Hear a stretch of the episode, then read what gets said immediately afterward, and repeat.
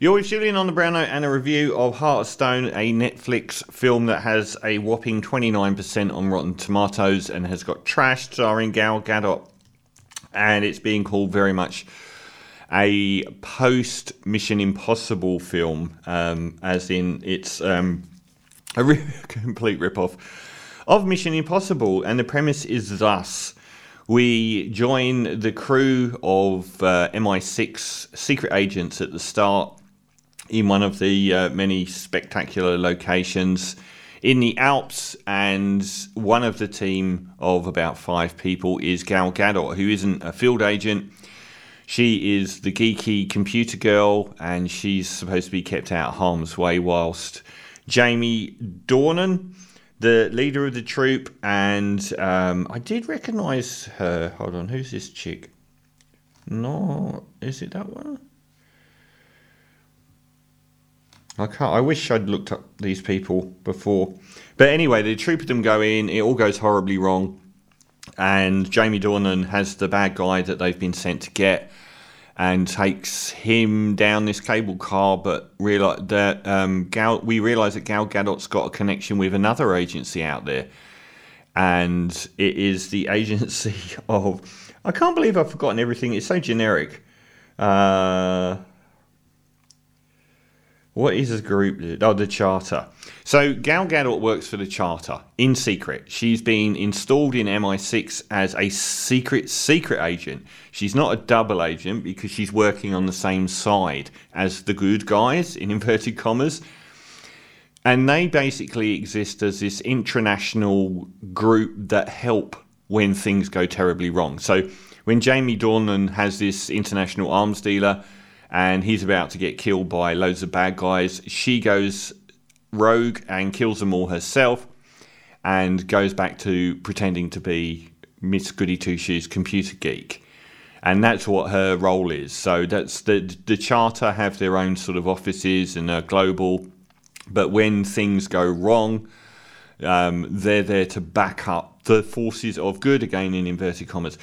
The crux they rely on is this thing called the Heart, which is a computer system which can look into every computer system on Earth and predict um, probabilities of success on your actions. And, uh, you know, it shows like lines ahead of you which way to go and 30% success going this way and 20% going this way. Do you know what? They've got this strike on in Hollywood at the moment, and I think there should be a caveat to supporting these striking writers, which is don't ever again make the plot line of one of these films a computer that controls all the computer on Earth. There have been so many of these films where the MacGuffin is a computer that controls all the computers on the Earth from Mission Impossible several times, Fast and the Furious several times. How many films have you seen where the the thing being traded by the secretive arms dealer is a computer that can control all computers? It is the most overplayed plot line. Anyway, that's what they've got, and uh, the the film transpires. They find out that she is actually uh, a crash hot secret agent, and they find out when their team is under fire and they're about to be all annihilated. and she's told by her bosses in the charter to leave them to their fate and to get out of there and save herself, but she doesn't, which gives the, the fact that she can take out all these attacking people shows off to the MI6 people that actually she is some crash shot secret agent, and they've already suspected the charter exists. So it's a giveaway um, to them. But then, very, very quickly, in a in a really decent plot point, um, the Jamie Dornan character is in fact himself a rogue agent, and that moment is actually pretty cool. Um, so he's actually working to find the charter and to steal the heart. Not really for any well-defined motives, uh, personal motives for him uh, regarding his past and abandonment and so on but there's no sort of overarching goal here, really, other than uh, him wanting to rule the world, sort of thing. Now, I almost turn this off after half an hour. if there's another thing that the Hollywood strike should be focusing on as well is why can they spend $100 million on a movie and not have any decent dialogue? Um, the dialogue killed Batman, the recent Robert Pattinson one. The dialogue was so trite. So, like, the interaction between people and the way they speak can sink a film. And I nearly turned this off because it was so trite the way that they were talking. And the over the top Mission Impossible slash Minority Report. You know, when Minority Report, where they wave their hands and move screens about in the air, was so absolutely annoying. Um, but then something amazing happened. And I don't know why I'm the only person that ever brings this up in reviews. It's like someone else took over. After half an hour, it was like someone else took over because I was seriously going to turn it off. And then suddenly they sort of forgot about this really overplayed conceit about the computer being on the screen all the time and showing all these lines and stuff. And the dialogue wasn't as jarring anymore. So I don't know if they watched the early rushes and then got someone else to do those things and then said, you know, push the computer thing to the back and the annoying thing about the computer thing is they don't define the fact that it is going to be a major plot point.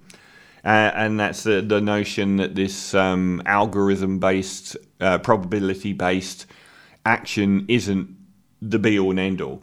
But they don't really land the main sort of reason for Gal Gadot's character well enough.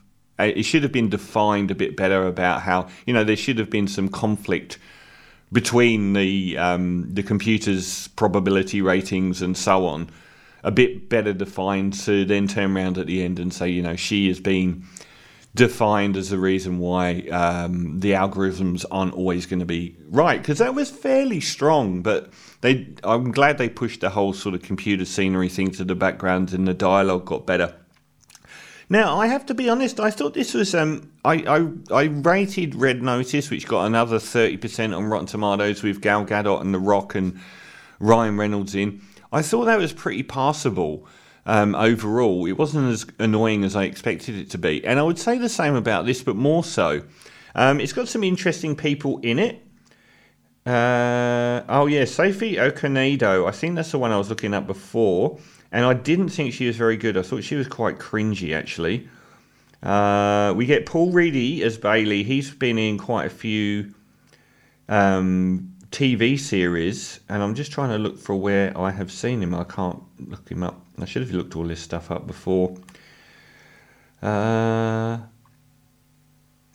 Alia Bhatt as a um, Indian genius computer person who is working for the other side. She's good, and I don't know if I've seen her before in anything.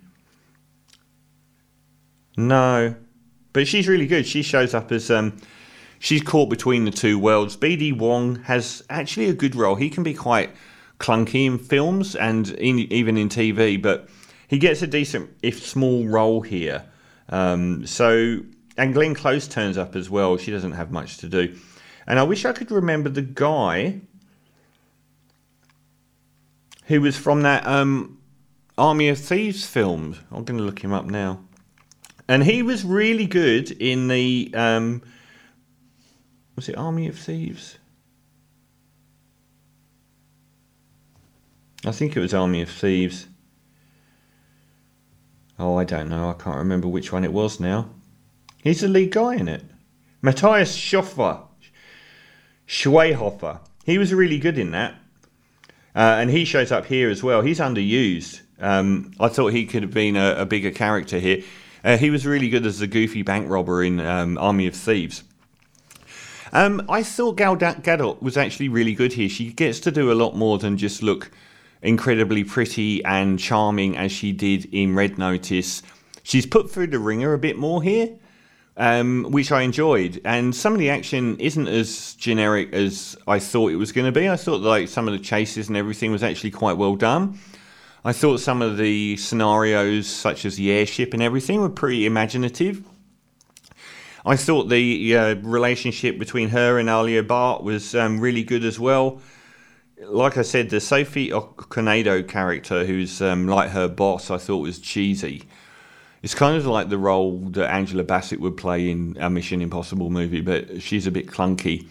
And I thought the way the plot all sort of panned out was pretty cool. Um, so yeah, you've got nothing to fear here at all. I thought this was a after half an hour of me thinking about turning it off, everything seemed to calm down. And um, Gal Gadot was actually good, and I left the film. Sometimes I enjoy these films and think at the end, well, as the credits roll, I've already forgotten about it. Oh, I'll never think about it again. I actually had quite a warm feeling towards it and thought I wouldn't mind seeing Gal Gadot in this um, world again, and and most of the other people involved.